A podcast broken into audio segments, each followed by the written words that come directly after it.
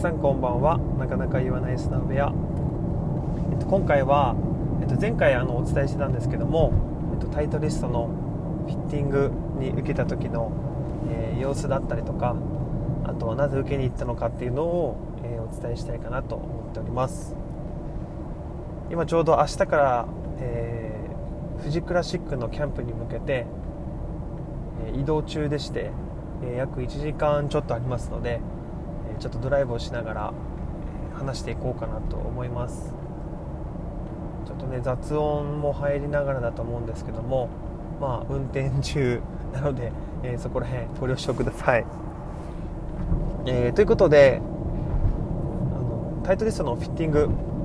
まずですねこうなんで受けたかっていうところを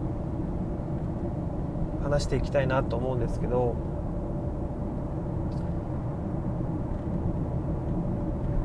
まずですねあのタイトリストのフィッティング会場ってめちゃくちゃ少なくて、えっと、1つは藤沢だったりとかと1つ北海道そして横浜あと東京にもあるんですけどうん、まあ、あんまちょっと微妙なんだったんですよね。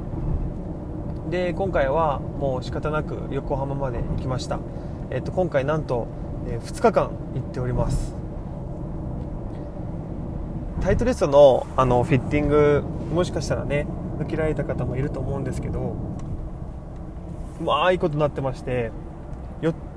えっと、4つのカテゴリーからなってます、えっと、1つ目が、えっと、ドライバーなんですよね。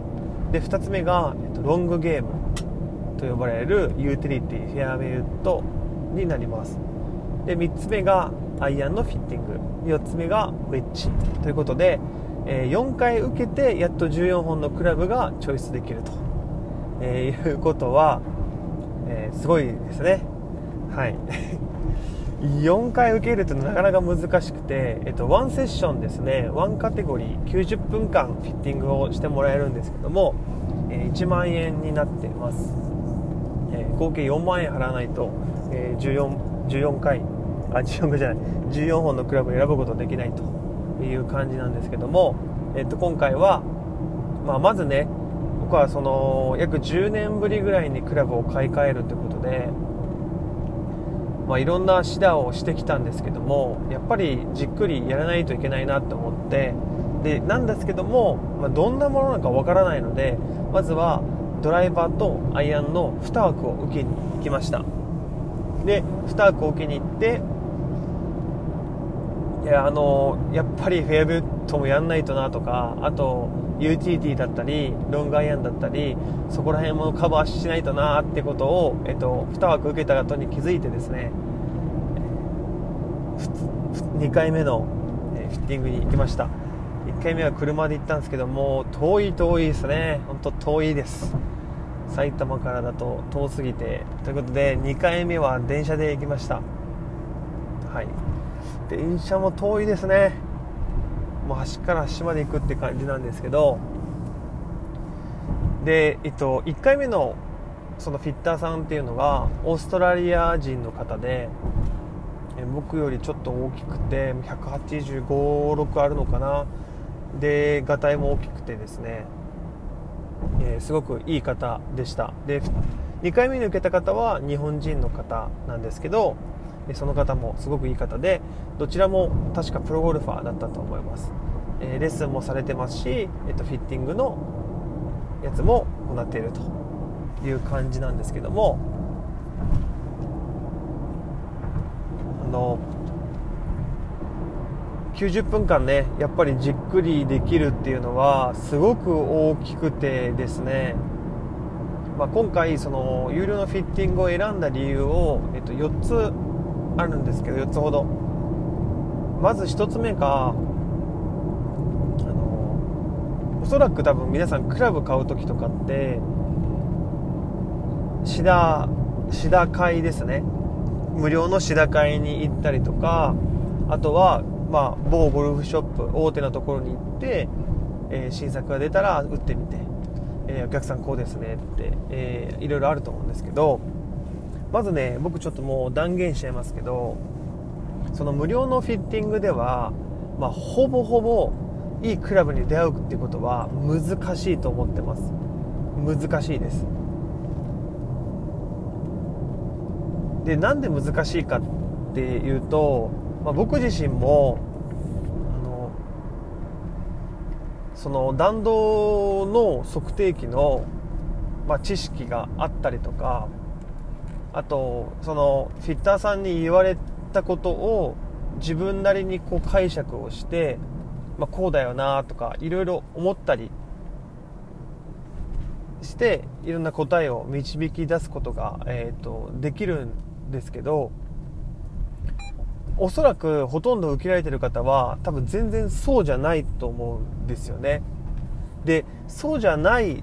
中であの正しい判断をできるっていうのはまあまあ難しいと思っています。正直。はい。結構難しいと思います。で僕自身もそれぐらいの、えっと、知識があるのにもかかわらず、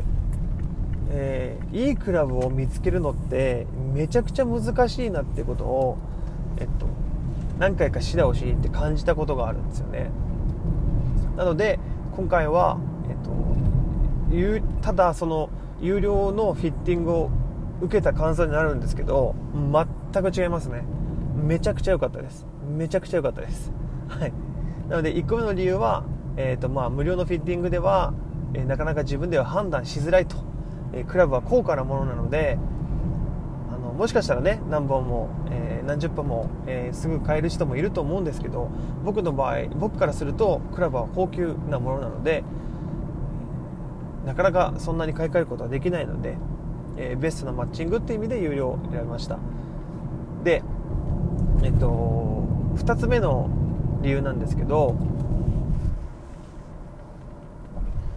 まずあのシャフトのラインナップですね。でクラブヘッドってめちゃくちゃ大事なんですけどそのクラブヘッドがその動くそのしなりとかタイミングとか硬さとか重さとかって感じるのってほとんどの場合シャフトなんですよね。でそのシャフトの中にも例えば1本のメーカーがあっても、えーと、S のフレックス X のフレックストリプル X、えー、ダブル X とか、えー、いっぱいあります。あと重量も全然違いますね。でこう考えるともう1つのシャフト1本に対して67種類のものがあるんですよ。でもちろんタイトリストのクラブを作った人が考えたベストなあのシャフトのマッチングっていうのがラインナップされてるんでもちろん全てではないんですけども僕は見る限り、えー、すごい数のシャフトのラインナップがありました、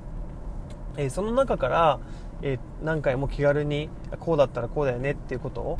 え聞けるっていうのは、えまあ有料ならではなんじゃないかなと、え改めて思いました、えそしてですね、えー、と3つ目の理由が、えその時に使ってた弾道測定器が GC クワットと呼ばれるものだったからです。GC クワットってなかなか聞き慣れない方いると思うんですけどあのトラックマンの方がね有名ですよね。あのオレンジ色の弁当箱みたいなやつなんですけどあれと GC クワットはどう違うかっていうとあのトラックマンっていうのはえボールの後方に置きます。なのでレーダーを照射してるんですよね。そのレーダーに移った情報をもとにえー、あなたの飛距離はどうだったとか、えっと、落下角度はどうだったかっていうことが分かる分かります。ただその GC クワットと呼ばれるものはボールの前に前というか、ま、前って表現していいのかな、ま、前に置くんですね。で前に置くと、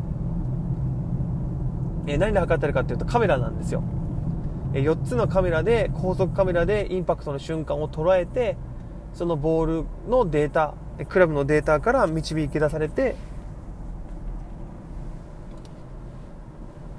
えー、と飛距離とか落下角度が見えるという感じになります。で今回ねこの GC クワット、えー、を使うってことは、えー、よりかなり限りなくリアルなんですよね。でやっぱりショップとかっていうのはそのトラックマンとかも最近増えましたけどそれ以外の機械って僕は本当とあんまり信じてなくてやっぱりいかようにでも操作できますしまあ、ましてやそのそのフィッティングをする人がその機械を使ってデータを使ってどれぐらいの知識があるのかっていうのは結構未知数だと思うんですよ。でいい加減なことを言われたりとか僕自身分かるんで、えー、ああそういうふうに言ってるんだなとかって思うんでただこの G クワットから導き出される、えー、と数字に対して答えれるっていう人は限りなく少ないと思うんですよね。その中で、まあ、それを使っている、え信頼がおけるなってことで3つ目の、え理由として今回タイトリストを選びました。で4つ目の、え理由が結構大きかったりするんですけどタイトリストって、えっと、世界の中の、えっと、選手の使用率ってナンバーワンなんですよね。でクラブって聞くとなんかアスリートっていうイメージがおそらくあると思うんですけど皆さんがよく知ってるタイトリストの V1、V1X とかあとはフットジョイだったりとかあとグローブだったりとか有名だと思うんですけどクラブは使ってないけどそっちは使ってるっていう方が結構多いと思うんですよ。でタイトリストってアクシネットのグループの中の、えー、一つの、えーと、カテゴリーとしてあるんですけど、まあ、本当にゴルフに特化した、えーと、カンパニーということで、えーと、情報量とあと投資、えー、してる、えーね、もう規模が違うんですよね。でもう一つはメジャーチャンピオンのシェア率がナンバーワン。日本ではなかなか浸透ないと思うんですけど海外行くとタイトリストってすごく有名なんですよね。でトップの選手が何でそれを使うかっていうとやっぱり信頼が置けるからなんですよ。信頼が置けないとそのクラブをま使おうと思わないってことは、まあ、間違いなくプロに認められているというのがタイトリストになります。なので僕は今回この、えー、まあ信頼が置ける、えー、タイトリストのクラブを4つ目の理由として選んだんですけど結構これが大きかったりします。ここまで聞くとね多分おそらくあタイトル数受けてみようかなとか思った方もいると思うんですけど、えー、まあ、もしクラブを買い替えたいなっていう方がいるんであれば僕は、え、お金を払ってやる価値はあるんではないかなと思います。もちろん全員に響くわけではないかなと思うんですけどねいい買い物ですしあの皆さんにはねできればこれを聞いてる方にはあんまり損してほしくないので、僕は結構おすすめできます。でその中を受けてみた、えー、感想とかそういうのは、えー、次の、えラジオでお伝えしたいなと思います。ちょっとね長々と喋ってしまったので、え次持ち越したいと思います。はいということで、え最後までご視聴いただき、えありがとうございました。次回のまたエピソードもぜひ聴いてください。ではさよなら。